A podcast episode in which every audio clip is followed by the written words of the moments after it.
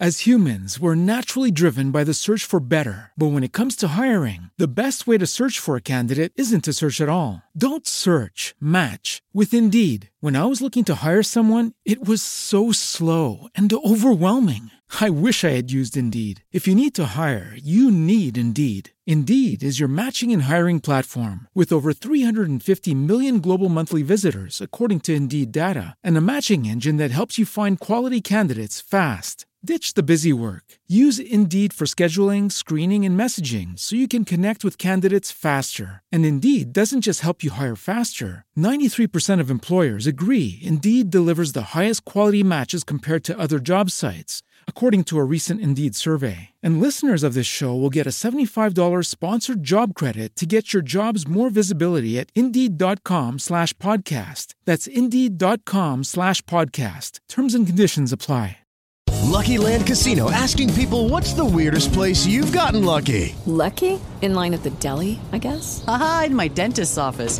More than once, actually. Do I have to say? Yes, you do. In the car before my kids' PTA meeting. Really? Yes. Excuse me, what's the weirdest place you've gotten lucky? I never win and tell. Well, there you have it. You can get lucky anywhere playing at LuckyLandSlots.com. Play for free right now. Are you feeling lucky? No purchase necessary. Void where prohibited by law. 18 plus. Terms and conditions apply. See website for details. Paranormal Dimensions is a regular feature on Mondays on the Paranormal UK radio network.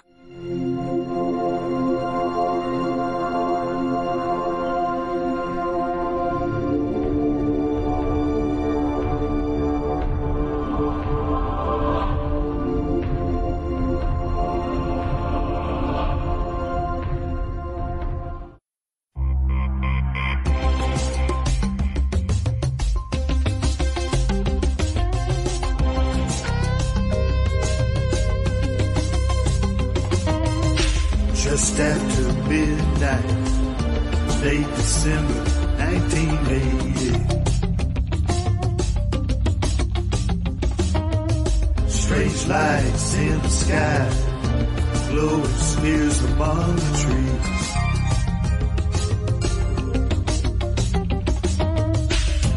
The woods lit up like fire, electricity fill the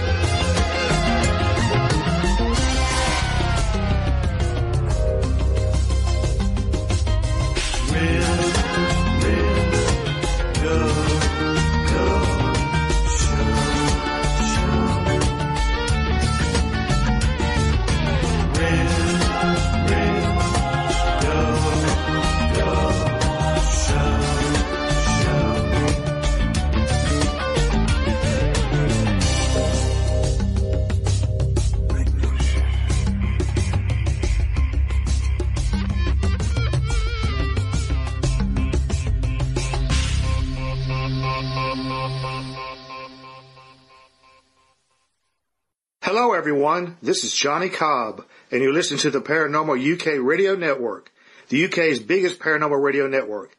And this is Paranormal Dimensions with David Young. You've also just listened to a tune called Remission, composed, produced, and performed by myself and Jerry McCoy. I sing all lead vocals and play all keyboards. Jerry McCoy plays all guitars and bass on our original songs. We invite you to visit our Facebook page at facebook.com forward slash Cobb and McCoy. That's facebook.com forward slash Cobb and McCoy. Thank you so very much. We sincerely hope you enjoy this show.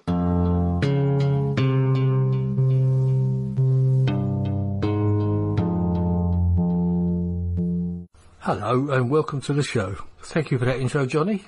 As you can no doubt tell, this is going to be another Rendlesham themed show. The guest today is going to be James Warrow, who's got a book out that he's written with John Burroughs. Now, John Burroughs was one of the witnesses on the first night of the Rendlesham Forest UFO incident back in 1980. But before we go into that, um, I'd just like to say thank you for the continuing messages, emails, etc. As always, if anyone would like to get in touch with me, my email address is davidyoung2qn at yahoo.co.uk.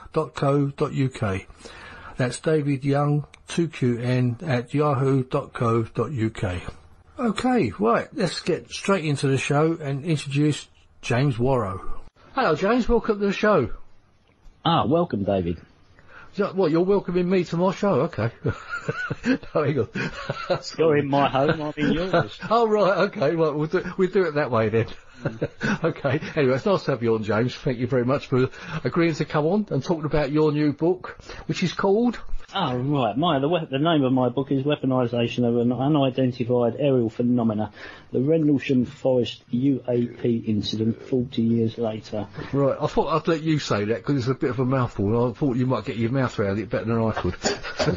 Yeah, but uh, anyway, yeah, and, and uh, I was very grateful for Johnny Cobb and Jerry McCoy. He actually sent me the MP3 for the music. Uh, um, oh, it's, a, it's like a music video, but he sent me the MP3, which I played at the beginning of the show.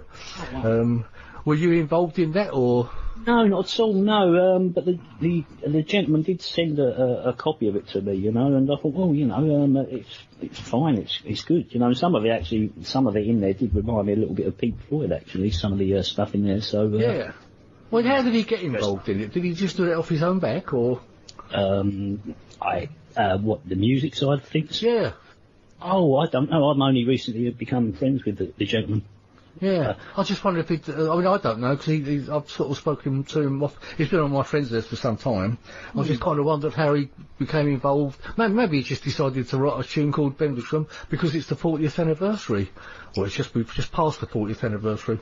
Well, yeah, my music's a wonderful thing, isn't it? At the end of the day, you know, it's a Yeah. crea- it's a form of creation, and um, it's just another medium of uh, someone, you know, maybe writing a paint, uh, doing a painting, you know, uh, creating music, uh, writing a poem. It's just another form of uh, um, of you know. Uh, a description of your interests. It is, yeah. I mean, as you well know, because you're a musician yourself. Correct. You play the guitar and everything. I thought everyone out, know out there you're quite an accomplished guitarist. Thank you very much indeed. Thank you. So if you want to send very me any, shy one at that too, believe it or not. so if you want to send me any creepy music I can play on the show, please do so. Oh, I have much. I have much. Good. Anyway, uh, James, so before we get into talking about Rendlesham and your book, how did you actually get involved in the whole ufology field? Uh, you know, your interests. Uh, do you have your own experiences, no doubt? Yes, I mean, my my it stems from when uh, my mum and dad had their experience actually. Um, when it was in 1975 and it was in in Barking in London, and, uh, and it, this this incident, cut long story short, it, it involved a big ball of light that, um, that appeared outside their their their window and um, over near well they could see it from their window and it was over by the power station there, the old power station in Barking at the time, and my dad went to the front door to go downstairs to tell his friends who lived below them what was what they could see. All he remembers is going to the door. He doesn't remember anything after that. At the same time, my mum remembers the light splitting into three and then boom, then shooting off. And obviously, this is what intrigued me. You know, when it came down uh, uh, to the Rendlesham incident itself through the whole description. Um, but yeah, so from the age of like six onwards, I, my father used to bring home um, the Unexplained magazine and Fate magazine as Oh, I well. remember that, yeah. Yeah, my mum had a keen interest in that as well, and not only that, um, I was quite intrigued to, to hear Ronnie Dugdale's background as well. That that he's he has a very similar background to my family in the sense that uh, we have a kind of history of uh, strange happenings, um, you know, uh, strange events, um, kind of foretelling of things to come, this, that, and the other, and, and the clairvoyant type of um, things. So I had that mixture in my family as well. So I had a, I had a good kind of um, upbringing within this this subject. I was constantly going to the library. Barking Library used to be my uh, favourite home. As a ginger, I used to get bullied at school, and uh, the library was my safe house.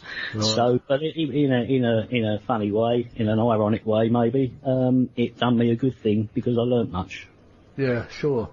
Yeah, it's, it's terrible, isn't it? Just for, just for being ginger, you get bullied. I don't know. It's Doesn't bother me anymore. no, no, no, it's crazy. But it's, it's, that's how stupid things are, though, isn't it? Back But, then, um, times were different, and um, hopefully um, times will continue to change and become much better for us all in the future. yeah. Oh, so uh, have you seen many UFOs yourself? Have I seen? I've seen strange things in the sky. Um, that uh, one of them actually uh, appeared between me and my friend Matthew, uh, and we. I, I was we was talking about the subject. Uh, went out the back, looked up in the sky, and I was pointing out different things. Oh, we can see a satellites if we look close enough, and then oh look, there's a satellite, and watch this satellite move across the sky uh, moved across the sky, then uh, like satellites kind of do, you expect them to blink on, blink, blink out. Um, but this one seemed to come to a halt. And um, he said, "Are you sure that's not a star?" I said, "Well, no, it's not. You you saw it move, and it's look, it stopped. Then there was a, it, it disappeared. It just went out." And then all of a sudden there was a, it was almost like an electrical flash or something just cut across the sky. And we both jumped. and uh, we looked at each other, and I said, "Well, that was weird, wasn't it?" And uh, yeah, and it it shook me actually. It really did at the time. Uh, yeah, these things happen. Yeah, sure. I mean, I've seen that myself. uh, Things that look like stars, and uh, they sort of they move and they stop and move and stop. Seen it. In fact, that was one of my earliest recollections. I was actually sitting on my doorstep when I used to live in London uh, back in the late fifties. This is, you know, before satellites and things. Believe it, as long ago as that. Yeah, And yeah. I was actually watching a star moving and stopping. Being a kid, I just thought, oh, it's a moving star. It was only later on I thought, well, what the hell was that? You know, it's um, it's one of those things that's always stuck with me. And it was only sort of like in the mid '60s when I, as I sort of become to realise what stars were and everything. I thought, well, what was that that was moving back then? You know, and stopping. So you know, something I've always thought about. And then um, uh, I've mentioned this a few times on the show, but I uh, then I saw a large oval orange object going across the sky in 1960. I think it was 66 or it might be 67. But um, that that was uh, something that I thought, well, there's really something out there. This was going across the night sky, you know. Yes. And then yes. I've heard about these orange objects quite often, you know, since then. There's even a book I've got um, about them. But anyway, enough about me. we'll talk about your book now and how you got involved in the Rendlesham. Um, 'cause you, you you did a lot of studies at the Rendlesham, I understand. I did on the early day, yeah, back in the early 90s, 2000s, um, and then things changed for me in a personal life, and I spent, uh, as I said, I spent being t- a year, few years being married, uh, spent another 10 years doing a job whereby I was only probably in my own house for about six hours, seven hours a day, and uh, I worked myself to a pulp basically, and I had a little bit of a, well, a bit of a breakdown, bit of a nervous breakdown, and uh, and uh, and I had to get better. So through getting better, I was uh, my the health team who was looking after me at the time suggested I go back to doing something I was interested in, a hobby, and uh, which was subject we are talking about right now. And uh, the first thing I I reached out to do was something local, something you know that I could that I could investigate possibly, or be you know or go and experience the uh, the place where this happened. You know, maybe visit it one day, and that all those ideas come come to my head. And uh, then, lo and behold, there was a uh, a conference from Rich with Richard Dolan, John Burroughs, and Larry Warren that I attended. I was there, yeah.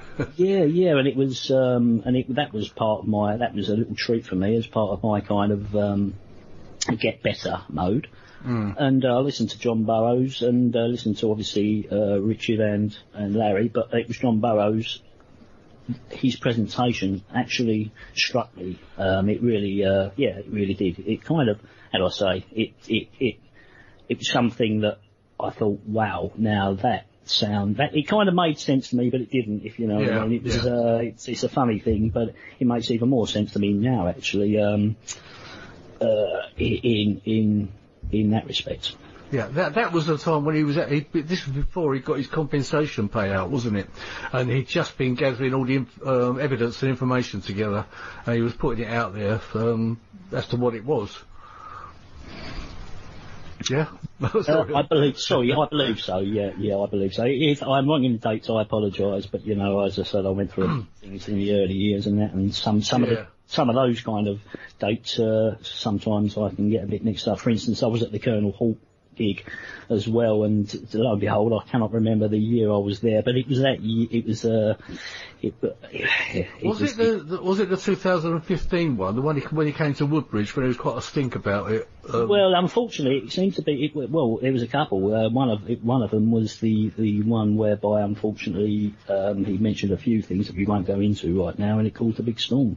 Yeah. because I asked one question, and it kind of created a a storm that kind of led for about uh, two, three years on. it did go on, and it, and it grew Yeah. from that. Yeah, I and agree. didn't, with you. to me, and that became a distraction for me from that point onwards. So I decided to go out on my own and just concentrate and try not to get as distracted, and just put my head down and start researching the technology that was involved at the time, and whether or not any of this could have played a part in the events that took place. Yeah, yeah. No, I understand that. I mean, you know, I I actually arranged a conference for uh, Colonel Halt in 2019, just at the end of that.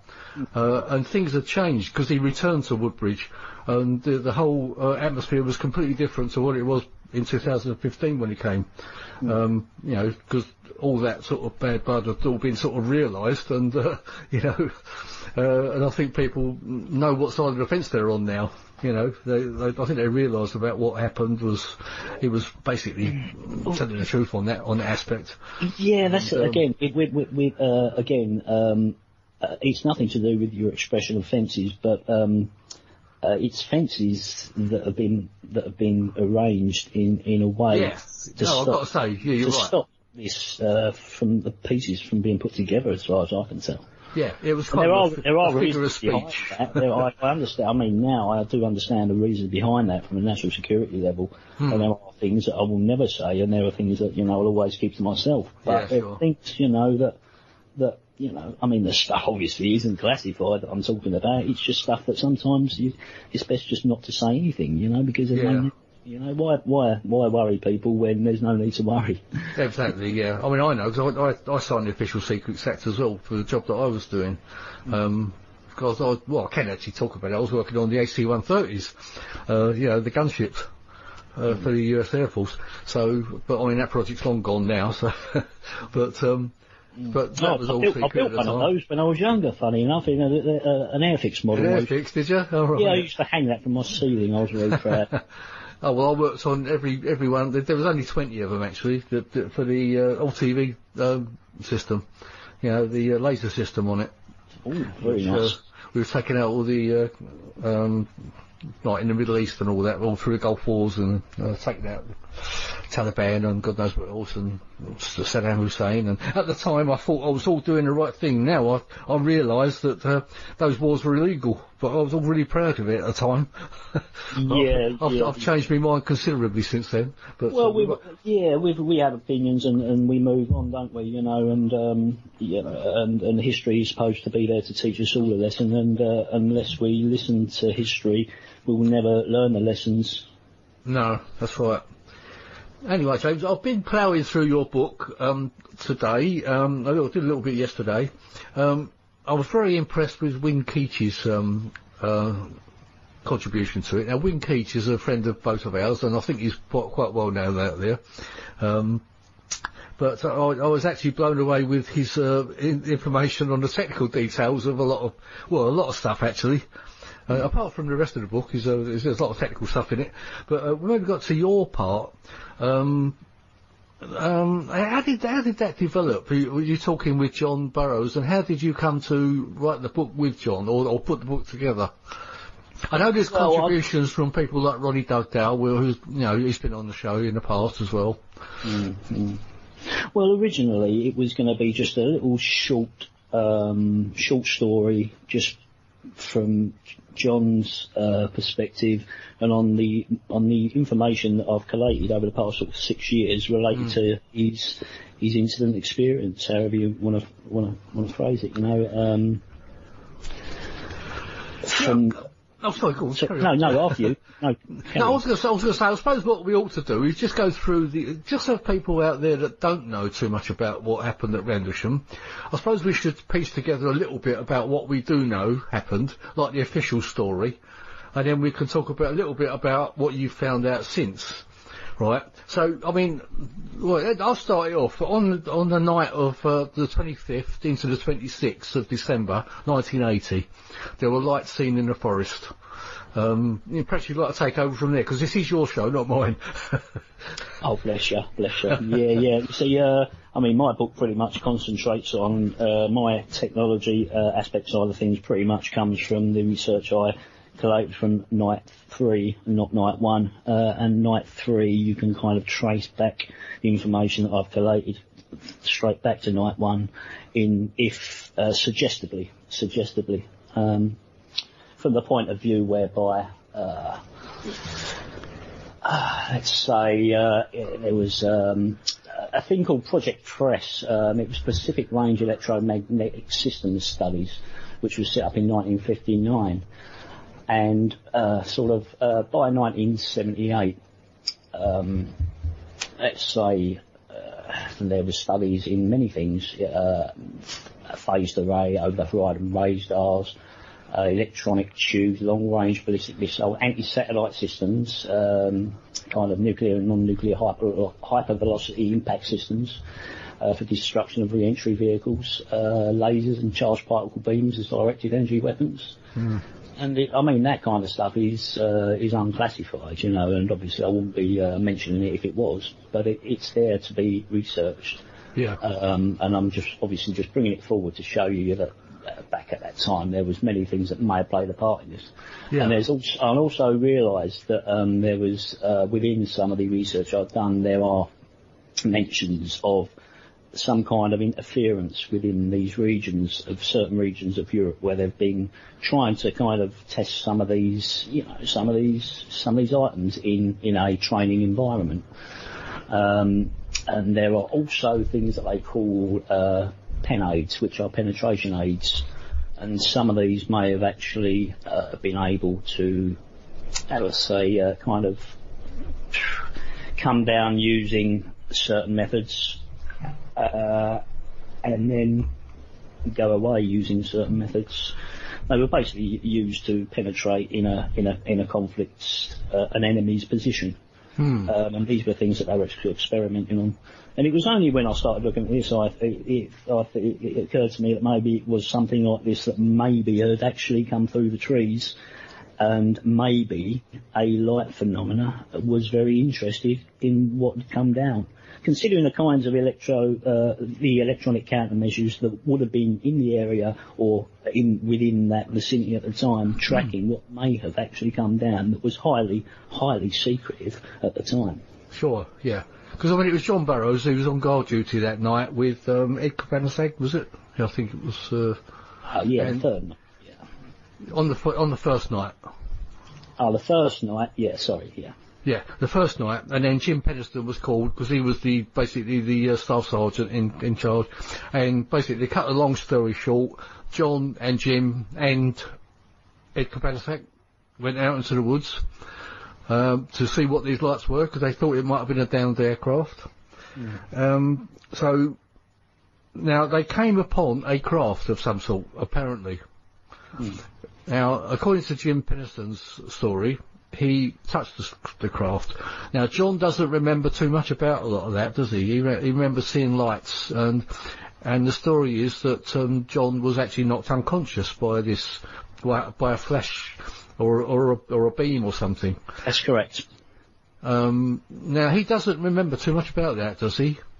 Well, unfortunately, you, um, uh, if you're in an unconscious state or if you're in some kind of Yeah, uh, anaesthetised state, um, it's like trying to extract information from someone that's, say, been put under for a, uh, a general anaesthetic, you know, for an operation. If, if you try to ask someone what happened while you was under anaesthetic, you'd say, well, all I remember is Yeah.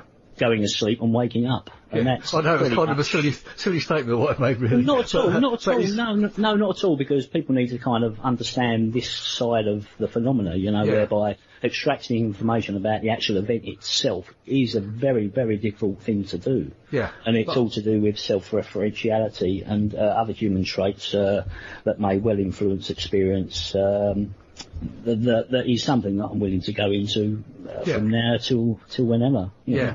But I mean, obviously, he, he recognises that he was knocked unconscious by something. Something knocked him out, or if you Yeah, want to call it knocked him out, or, or whatever it did to him. And we Yeah. can only go by really what um, Jim and Ed said. Uh, but uh, they picked him up apparently later, didn't they? And um, Yeah, yeah, and, and, and, and obviously they they were still seeing these lights in the forest, which they were following around, and they went across Capel Green, um, etc. on that night. correct. Yeah, and then uh, it kind of well, I think they just went back to the base in the end because they were called back and they couldn't do much else apart from follow these lights. But I mean, we can Well, go. what happened was what happened was um, John actually, uh, John and um, Jim actually went out further. Uh, Went out, went out. You know, they they went out further and they re- reached a, a a part whereby they could actually, from this, from the original point, you couldn't see, you know, the lighthouse. But when they moved further, uh, they they they they, and, and out into this field, they they could. Yeah. Um, and they're looking around trying to find out where this light's gone. Something's caught someone's eye. Oh, is that, is that over there? That's right, yeah. like, No, no, that's not it. But when, when they turned round or when they looked in another part of the sky, then they saw it again. Yes. So it, they, so it was definitely something there. And it definitely was nothing to do with, you know, the, the light itself was nothing to do. Now, whether or not there was any radar in the area, either attached to the top of the lighthouse that could have interfered with this other light that they witnessed, that is a complete, in total possibility in the line of research that I've, uh, I've carried out. Yeah, that lighthouse theory, I think, came from the fact that at one point, I don't know if it was John actually was looking in that direction, saw the lighthouse, and Jim apparently, so he's sorry, he says, he says that's the lighthouse, John. But of course, after that, they saw the lights elsewhere. So uh, that's kind of where I think that lighthouse No, theory that's came right. from. And as John, well, yeah, that's right. And as John has explained uh, on other shows himself as well, um, when they actually looked in another part of the sky, they actually saw um, what they thought was the actual object that they'd saw earlier. You see, Yeah. um, this is where I, I was looking at radar, and this is why I started looking at how small radars were at the time, and it uh, it seemed it seemed apparent and. Uh, that something like that was might may have been involved if there was this this, this kind of electrical phenomena of some kind salt flowing around in the sky, then the microwaves within rate certain radars would interact with that because we know that does happen in a lab and therefore back in 1980 they may not have been aware of that on a larger scale but we do know that we can manipulate these kind of things uh, using certain techniques, you know. So Yeah, we absolutely. know that now. We didn't know that then, obviously, and it was national security back then. So. Yeah. Well, somebody would have known it, but not the likes of you and me. Yeah. Exactly, absolutely. and now we have the internet whereby it, it, I don't have to go to the library as much. I can order books online. I can get them sent to me, you know, and, and it makes the, the, the, the pro- my progress a lot easier this way. Yeah, sure. And I was saying, in, in the job that I was in, I know very much about, or I say I don't say know very much. What I mean is I know a lot of what was going on in the field of lasers and stuff like that, because a lot of it was very top secret, and um, it's amazing what was going on. But um, yeah, I think um, I, I think the next night was a bit more in question, wasn't it? Because I think there was even a question: was it the second night, or was it actually the second occurrence on one of the other nights?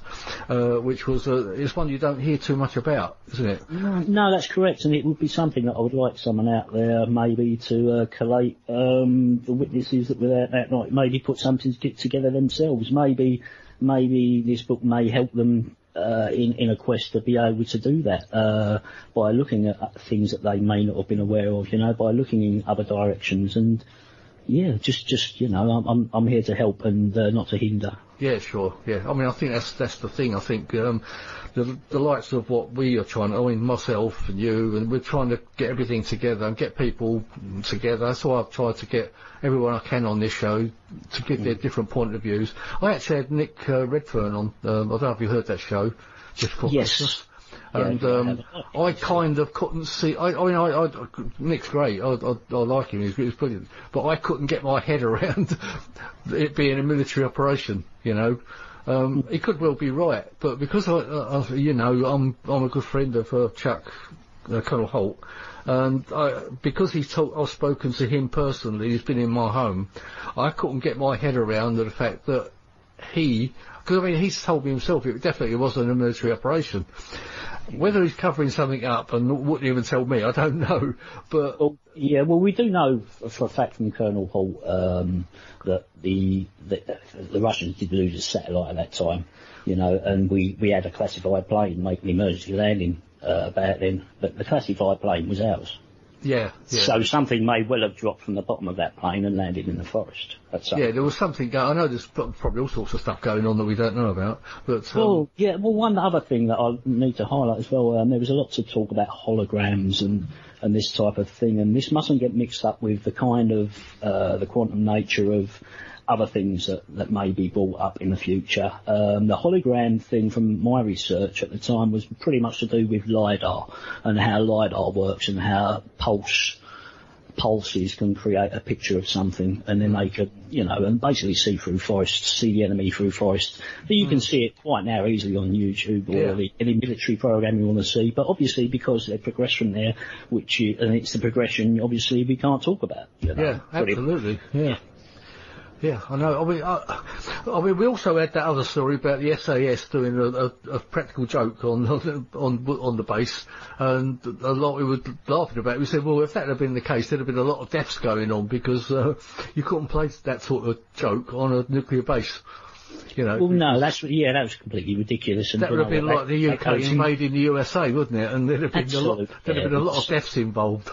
Well, there's a lot of people out there with um, a lot of ill intentions, unfortunately, and some some people are out there just to make a name for themselves. You know, muddy the waters as well. Well, and, and there's there's people, some people out there seem to want to confuse the subject. For whatever reason they want to do that, it's up to them. But I'm Mm. not confused, and I refuse to be confused. Yeah, yeah. now I there's mean- a T-shirt. I was Yeah.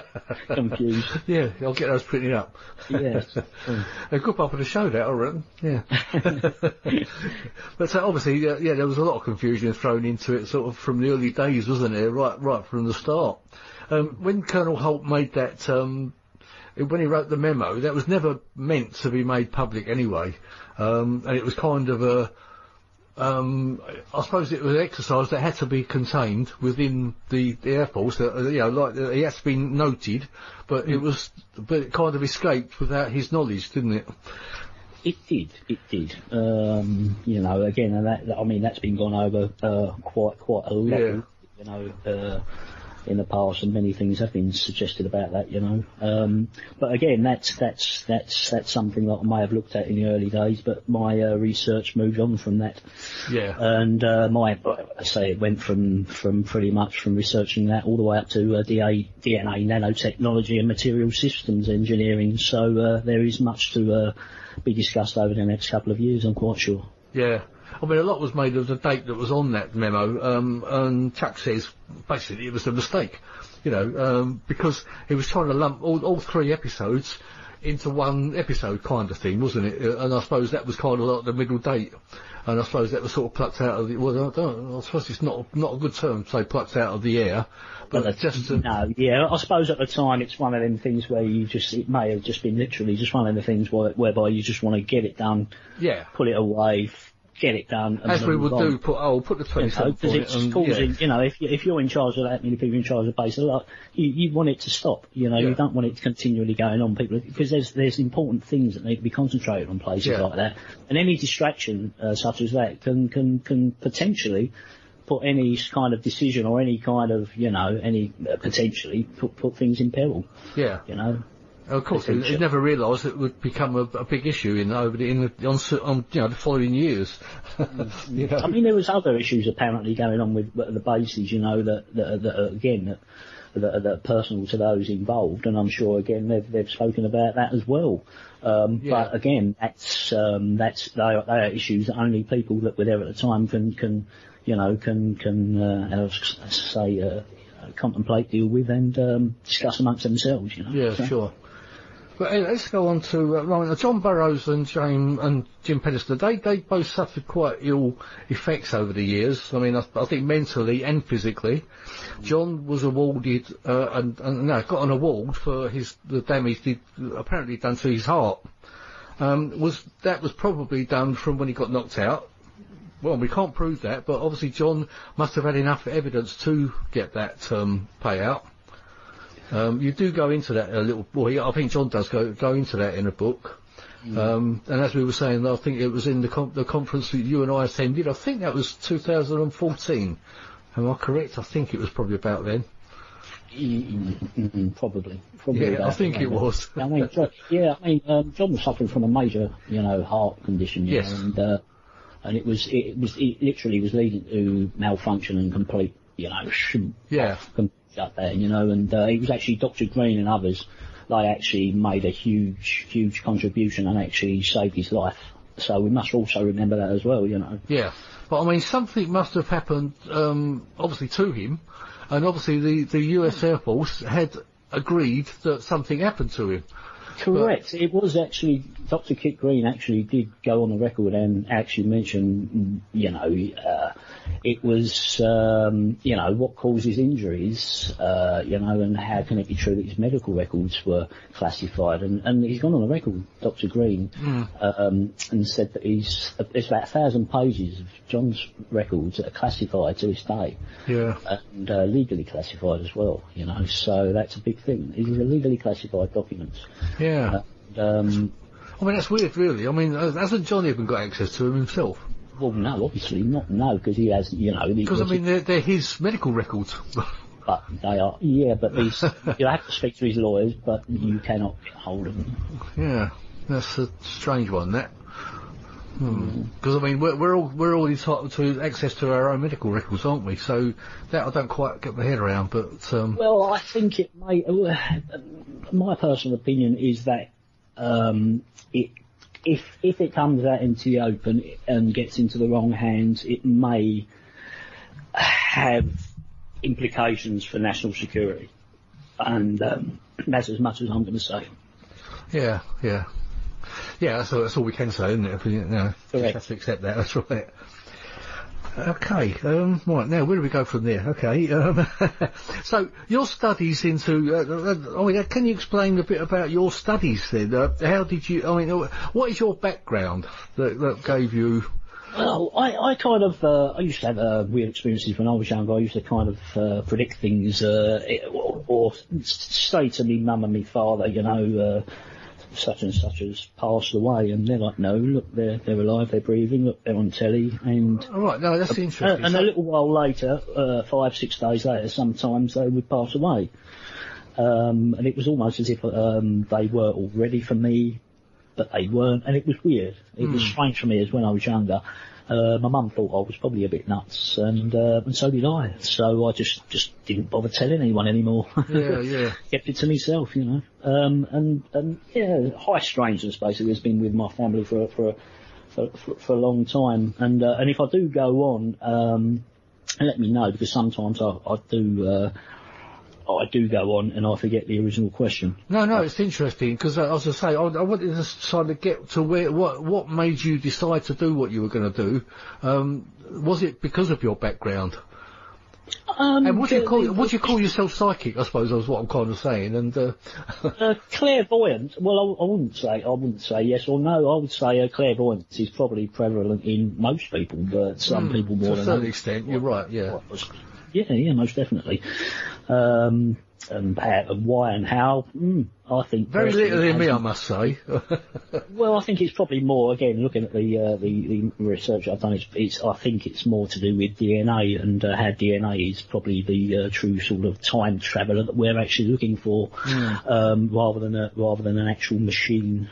Um, you see, uh, because DNA uh, we, we've found out, you know, it contains lots of parts that we thought were junk that are actually store memory. They actually it's a memory storage Yeah. uh, molecule, you know, and uh, they can store they, you can store lots of information within this, and all that information is us, and that information gets passed through time, literally, doesn't it? mm, absolutely. When you think about it, you Yeah. know, kind of. So yeah, that's the path that I'm going down.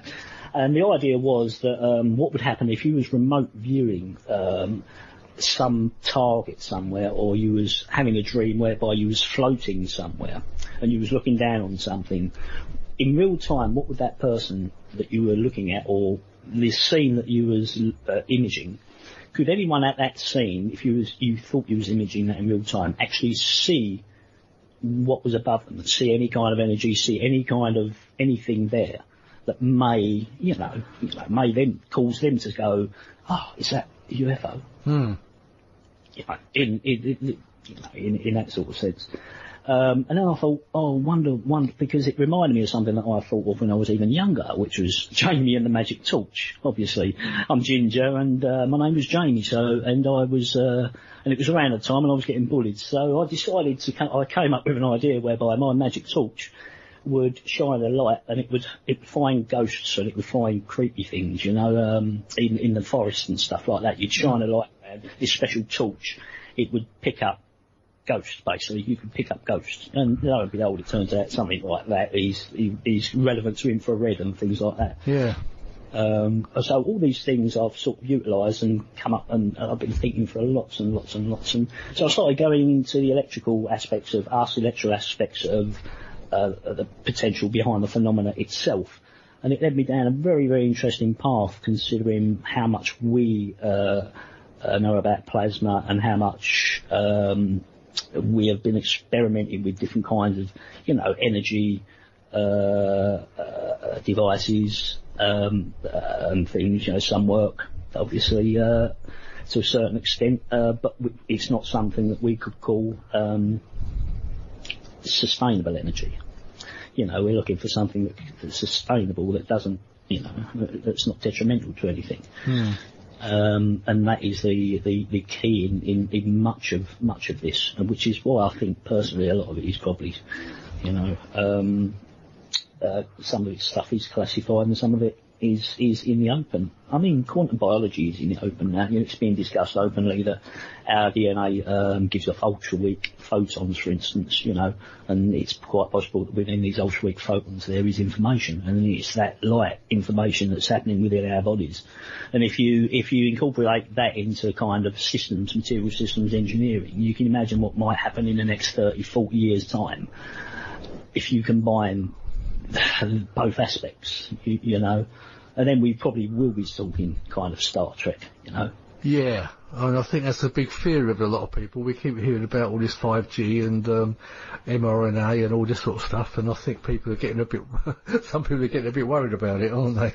Well, the only you know the only people we've got to fear are our enemies, uh, uh, and unfortunately, and every man, woman, and child will tell you this. Most of them are just fictitious. Our enemies are very few. Uh, What t- it shows you right now who our real enemies can be. Nature can be our real enemy uh, when it comes down to it. We can throw, we can fight, we can do whatever we want, make everyone's lives a misery if we want, you know. At the end of the day, when when something like this happens uh, and nature bites back, it just gives it's kind of it's a horrible thing to say and I am I've lost friends and so have you I'm quite sure and family over over these past year and a half and if it's a lesson to us all it's that we we need to talk we need to get on we need to stop being stupid and start growing up and start treating each other as as as each other Yeah. Yeah, strangely, I've Made lots of friends this year, believe it or not.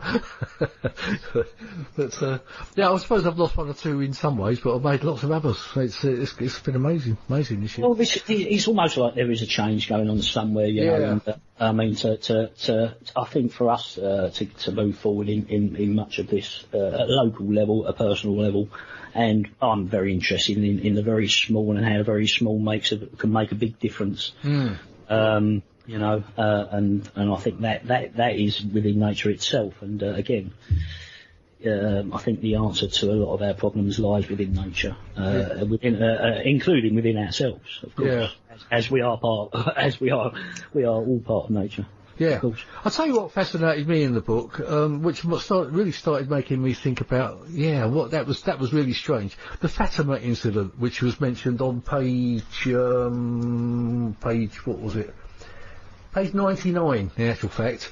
It says in October the 17th, 1917, an estimated 70,000 people gathered together at Fatima, it's a small town in Lisbon, Portugal, Portugal, to watch a phenomenon which some described as the miracle of the sun. And people saw numerous things from a luminous ball of light. Now, what you were talking about plasma and everything uh, earlier on, do Yeah. you think that could have been something like that? Uh, I do, yes, I do believe it could have been it, something like this. You see, these, this, some of this, some of this phenomena, or part part of this phenomena, does seem to be historical in its nature. You know, from from Fatima, you know, down to Well, yeah, I mean, we hear about things uh, in, the, Bi- Francis of in the Bible, don't we? And everything like, yeah, there are lots of Well, occurrences. Well, well, I found it quite intriguing that Sir Francis of Assisi was a patron saint of, um, uh, dementia and neurological diseases, uh, and he had an experience himself. And there seems to be some kind of correlation between such when interacting with some of this UFO phenomena within certain parameters of being in in the parameters within this you know this uh, this phenomena you know it's kind of a mixed frequency uh, ball of phenomena that they're still trying to understand you know Yeah. So you, do, do so do, in your mind, you do not think that was a UFO. You think that was something a, a natural phenomena. I mean, I know you don't know for sure, but um, yeah, UFO or UAP, uh, an unidentified aerial phenomena, is is the term I like to use now because it separates the nuts and bolts for me personally, and I hope it does for other people as well that are trying to look at this from a, a more of a, uh, how I say, a less nuts and bolts thing, and more of um, hmm, uh, more something that could quite possibly be um, cellular based, quite possibly yeah. at a very, very obviously uh, low level. But I mean, uh, it was only realised a few years ago that they actually found uh, microbial bacteria in the atmosphere that survives up there, and they don't know. They didn't realise it was there. Yeah. And it survives, it thrives, and you know. So there's many, many kind of uh, theories and possibilities and stuff. But what I am trying to do, and um, what I've tried to learn to do, is try to move forward, but make sure that everything that I've got can be backed up by scholarly articles and by um, academic research. Not only, yeah, I, I, I, I, had no qualifications in the sense of some of these these guys out here, but I think I, I'm quite proud to say now, tap myself on the back, and I don't normally do that. Um, Not that, easy to do, um, is it? I think I, I, I wish I'd, I wish I'd studied more, because uh, Well, don't we all, mate? I mean, uh, yeah, I, I agree with you. Um, I mean, I used to do probably the same sort of thing as you. I used to collect scrapbooks and things in my over the years, and then I lost them all. Um, it's only sort of in my later years now that I wish I'd done a lot more in my earlier years to, you know, I, I, I sort of. I, I really sort of respect a lot of these people that have been doing it right from the young, you know, from their young years, and and I really sort of, you know, regret that I didn't do a lot more with my younger years. As I say, that's, you can't say any more than that, can you? Well, no, no, and I'm sure you've had your years doing many other good things. Yeah, so that, well- that you well, would don't never that, ever, uh, you wouldn't, you, you wouldn't, you, know, you would never forget. So yeah, we all do. There's all there's good and bad in everything, isn't there? It's just getting that balance, knowing that both exist, but just making sure that we don't go too far either either way. yes, that's right. Yeah, I think it's just in my later years here, of one or two doors are open strangely uh, without my expecting it, and uh, that's where I've ended up now. but, uh, I, I'll tell you uh, what what interests me when you when you were talking about a UFO you saw when you were younger, and you were talking about UFOs. with your friend and you went outside looking up at the sky and a UFO appeared. Now that seemed to suggest something that I've heard a lot before, that if you talk about UFOs or are thinking about them, they appear. What's your thoughts on that?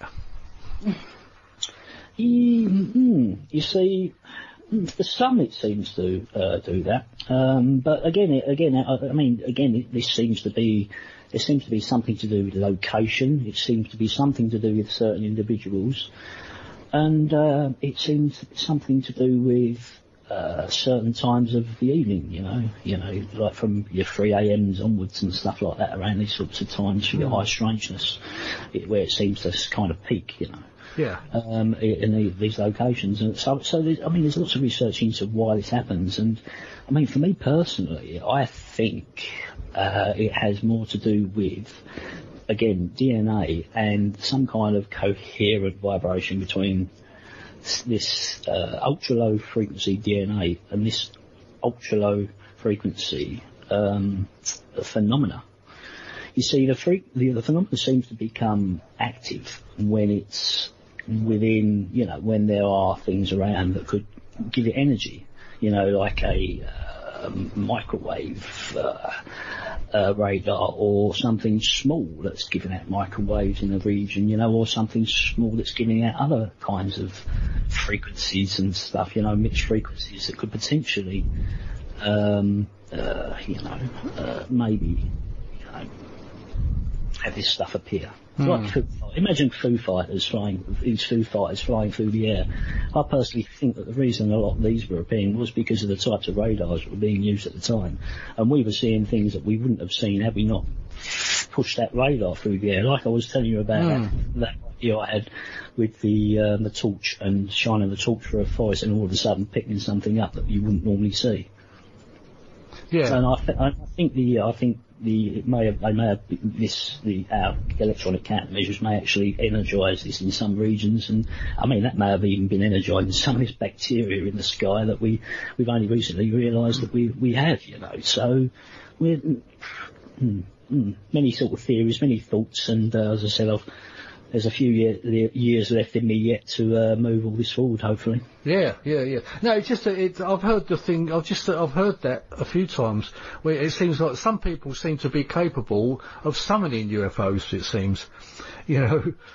Um, yes, yes, I've, yes. I've spoken, I- as, as you know, on the show, I've spoken to quite a few people, and there, and there do seem to be certain people that do seem to um, make them appear. Well, I'm I'm a very um, I'm very one-sided in that I'm aware that there are you know there are these indigenous tribes whereby you have your your, your shaman types, you know you uh, uh, be of an age and an elder that that seems to have lots of knowledge passed down to them, and they seem to be the ones that can achieve some some kind of altered state of mind whereby they have communication with something, whereas there are other aspects that I think are just complete personally I think phony and uh, um, absolutely absolutely. Um, and it's only when you start looking at the science behind things um, you start understanding this a lot more um, which is which for- for me has been an absolute absolute godsend in that um, at least I am kind of know where to look, what to look for, and also know where not to go, and where not to take my uh, camera equipment or any of my kind of uh, recording equipment if I do want to uh, investigate this phenomena. You understand? yeah, kind of. Yeah, I do know what you mean. Well, yeah, yeah, yeah, yeah. Not too close to anywhere where there's electronic countermeasures, basically. Yeah, yeah, of course. Yeah. I, I'll tell you what, James. Uh, what about the hypnotism aspect of it all? Would you like to talk a bit about that? Yeah, yeah, sure, sure. It's it's quite important actually, um, in in in the sense that well, the, the research that I seem to show, it seems to be that the the and Stuart Hameroff, his research also backs this up as well. When you're uh, what these some of these period people are experiencing these uh, this missing time period, it's a missing time period, and it's consistent with that that we get from like a general anaesthetic, whereby we go to sleep and we wake up. Now, to get the information from that missing point in time, it's it creates a thing called uh, I believe it's it's thing called self-referentiality, whereby the mind itself is trying to extract information, but it can't find anything from that because it's blank. It's, it's a void. So it's it's actually getting things from before that moment and after that moment, and trying to combine the two to create an image to give an answer. I see. Yeah. Hmm. Uh, and I mean, in a deeper level, this I, I do believe this goes down to the way photons, weak photons interact, and you know how we see images and blah. But that's that's for a lot further down the line, and I'll try and keep it all very layman right now, best I can. Um, you know, and uh, yeah, it's also leading to, to, to other kinds of um, theories that I am going to be probably talking about. Let me have a look, see what I can talk about and what I'm I'm saving for for for for, for, For my own show. Well, to just uh, there's a couple of things I need to confirm first before I start talking about it, and I don't really want to talk about something that I haven't confirmed first. Right, yeah. Um, yeah, and it's basically the art of survival again. It comes down to finding it in nature and that, you know, and and that kinds of thing. But yeah, hypnotism. Yeah, I I have, I have a very very uh, very very hard time now grasping how that would give us a picture of what people are experiencing during that missing time period. Right. I mean, we do hear that um, it seems to be that a, a lot of um, things were put into people's minds under hypnotism, and this is why we've got such a, a conflict of stories. I, uh, the, the kinds of debriefs that I researched, um, obviously I can't, the kinds of debriefs that, that, that, that were taken out were, were, were harsh, were very harsh. There. Um, we know the kinds of debriefs that were, were carried out essentially uh, only when we look at um, the kinds of things we would do to extract information from potential enemies or enemies at the time. Yeah. Now, their techniques and the law and everything like that, that's out of my hands. You have to speak to the lawyers about all that and, you know, and, and everything about that. I don't really want to say anything that will detriment any, any, anything that may happen in the future, you know. Um, so, where do I go from there? Yeah, I think that's kind of where the whole of the RFI is really. Where do we go from here? because Yeah, yeah. Well, I, I like to, uh, I like to, I mean, the way I'm trying to move things on is, is the sense that yes, there is definitely a phenomena. Definitely a phenomenon. And it is also quite possible that something of ours did actually come down in the forest. Uh, uh, possibly a penetration aid, uh, possibly in the sea there was debris from a Russian satellite. Um, you know, uh, there is that, that, that, that sticks with me a lot in my research, um, especially considering the electromagnetic uh, phenomena that they were they're explaining in some of the DARPA paperwork that I, that I, was going through.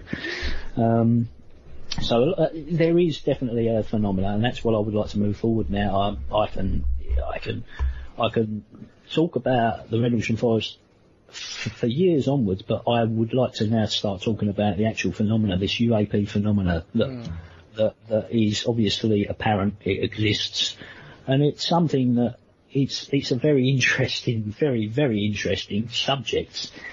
Um, if because uh, well, it is for me because as I say, I've seen the light with it almost, you know. So uh, it's it's it seems to tick all the boxes yeah, yeah. for me personally as to what this phenomena could well be. Yeah.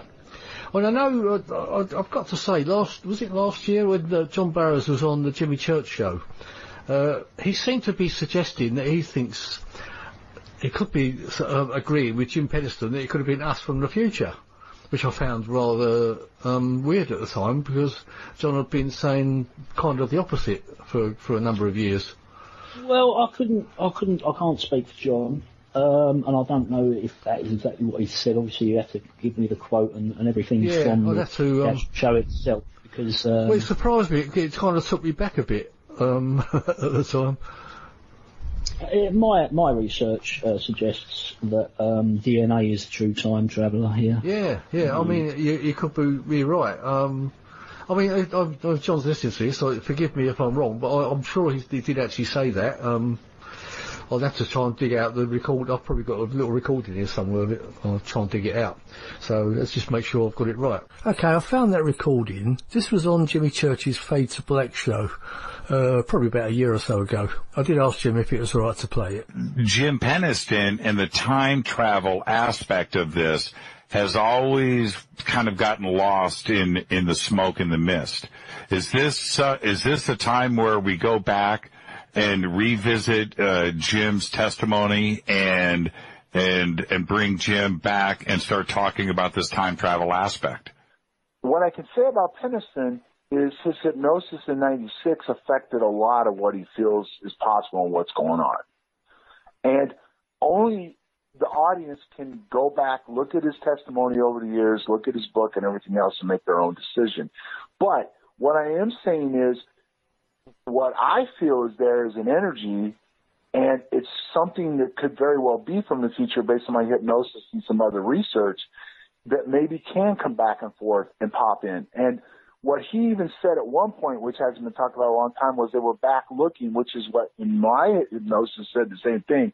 And there was some really strange things that parallel between both of our hypnoses that mine was in 88 and his was in 94 or 95 that really opened my eyes up when I saw the transcript from his after mine. And from what I understand, he never saw mine, you know, at that point. That was my next, yeah, that was my next question. He Um, didn't know about my hypnosis, and my hypnosis had been shut, had been completely um, kept quiet. In other words, I signed an exclusive agreement with Brubaker that it could be released without my permission, and it never came out. It's never been, other than Linda has used little clips of it that are now on YouTube that um that are have come out um in her presentations that she's done over the years. And one of the things that's pretty moving is if you see it, if it's still up there, is when the guy says, "Look at the life form, or what is you know what is, what is the blue light?" and it, comes back, it's the life form. man, oh and man. this was a 1990. This was a 1998, Jimmy, way before all this stuff has been floating around and going on. There we go. That was John Burroughs on Jimmy Church's Fade to Black show from, I don't know, it was probably about a year ago. I suppose really we kind of covered everything you can actually say, didn't you, really?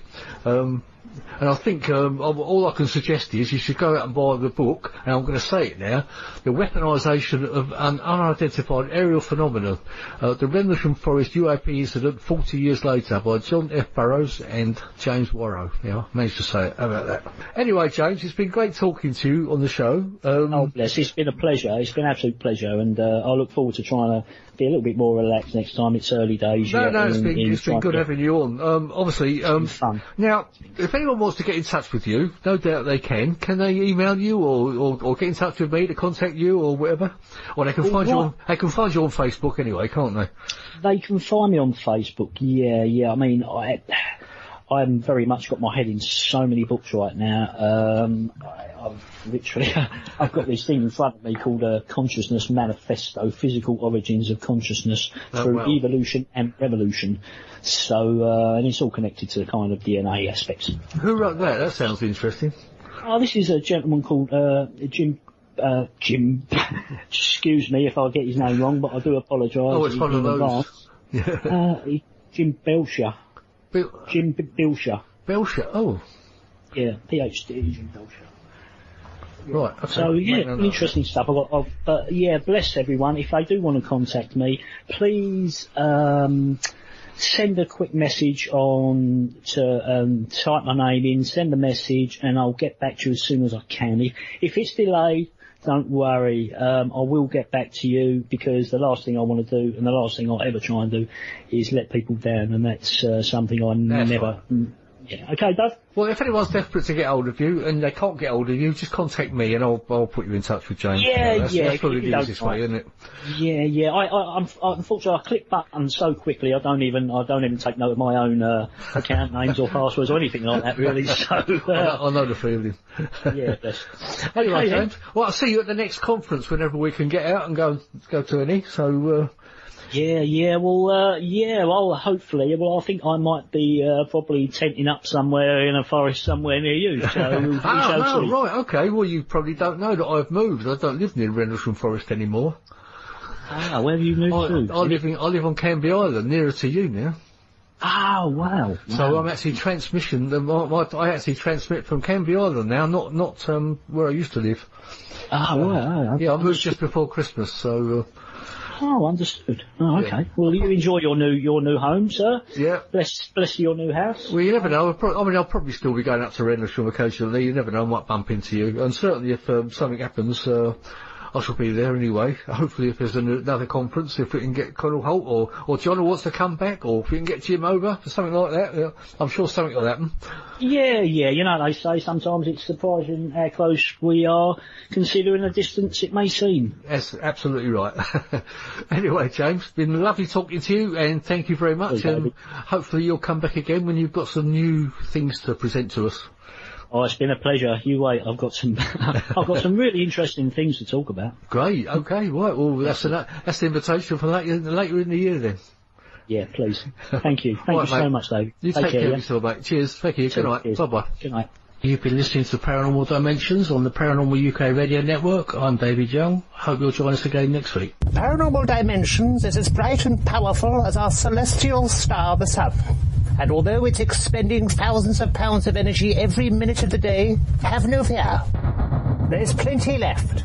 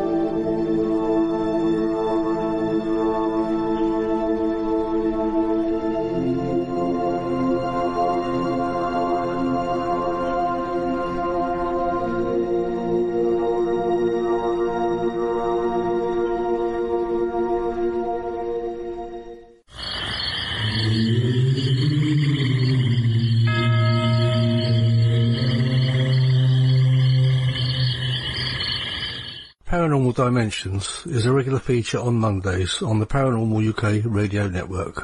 As humans, we're naturally driven by the search for better. But when it comes to hiring, the best way to search for a candidate isn't to search at all. Don't search, match with Indeed. When I was looking to hire someone, it was so slow and overwhelming. I wish I had used Indeed. If you need to hire, you need Indeed. Indeed is your matching and hiring platform with over 350 million global monthly visitors, according to Indeed data, and a matching engine that helps you find quality candidates fast. Ditch the busy work. Use Indeed for scheduling, screening, and messaging so you can connect with candidates faster. And Indeed doesn't just help you hire faster. 93% of employers agree Indeed delivers the highest quality matches compared to other job sites, according to a recent Indeed survey. And listeners of this show will get a $75 sponsored job credit to get your jobs more visibility at Indeed.com slash podcast. That's Indeed.com slash podcast. Terms and conditions apply. Judy was boring. Hello. Then Judy discovered ChumbaCasino.com. It's my little escape. Now Judy's the life of the party. Oh, baby, Mama's bringing home the bacon. Whoa, take it easy, Judy. The Chumba life is for everybody. So go to ChumbaCasino.com and play over 100 casino-style games. Join today and play for free for your chance to redeem some serious prizes. ChumbaCasino.com. No purchase necessary. Void where prohibited by law. 18 plus terms and conditions apply. See website for details.